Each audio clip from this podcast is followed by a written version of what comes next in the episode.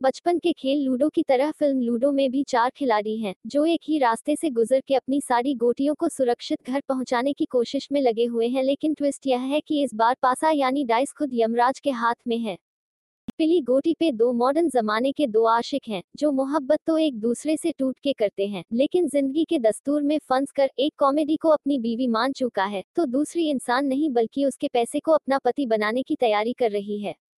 लाल गोटी पर एक शरीफ नेक दिल गैंगस्टर है, जो जेल की दीवारों को टाटा बाय बाय बोलकर ताज़ा ताज़ा आज़ादी की हवा का स्वाद चखना चाहता है, लेकिन इनकी ज़िंदगी में एक छोटी बच्ची ने एंट्री ली, जिसकी किडनैपिंग का इल्ज़ाम इनके सर पर लग चुका है।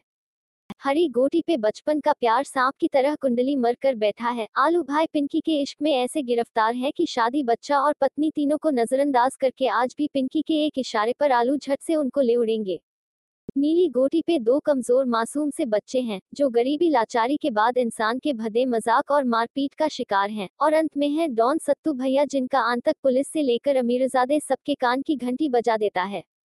लूडो फ़िल्म क्राइम और कॉमेडी से भरपूर एंटरटेनमेंट का पैकेज है। हम इस फ़िल्म को पाँच में से चार स्टॉर्स देते हैं। फ़िल्म पूरी पैसा वसूल है, आपको ज़रूर देखनी चाहिए।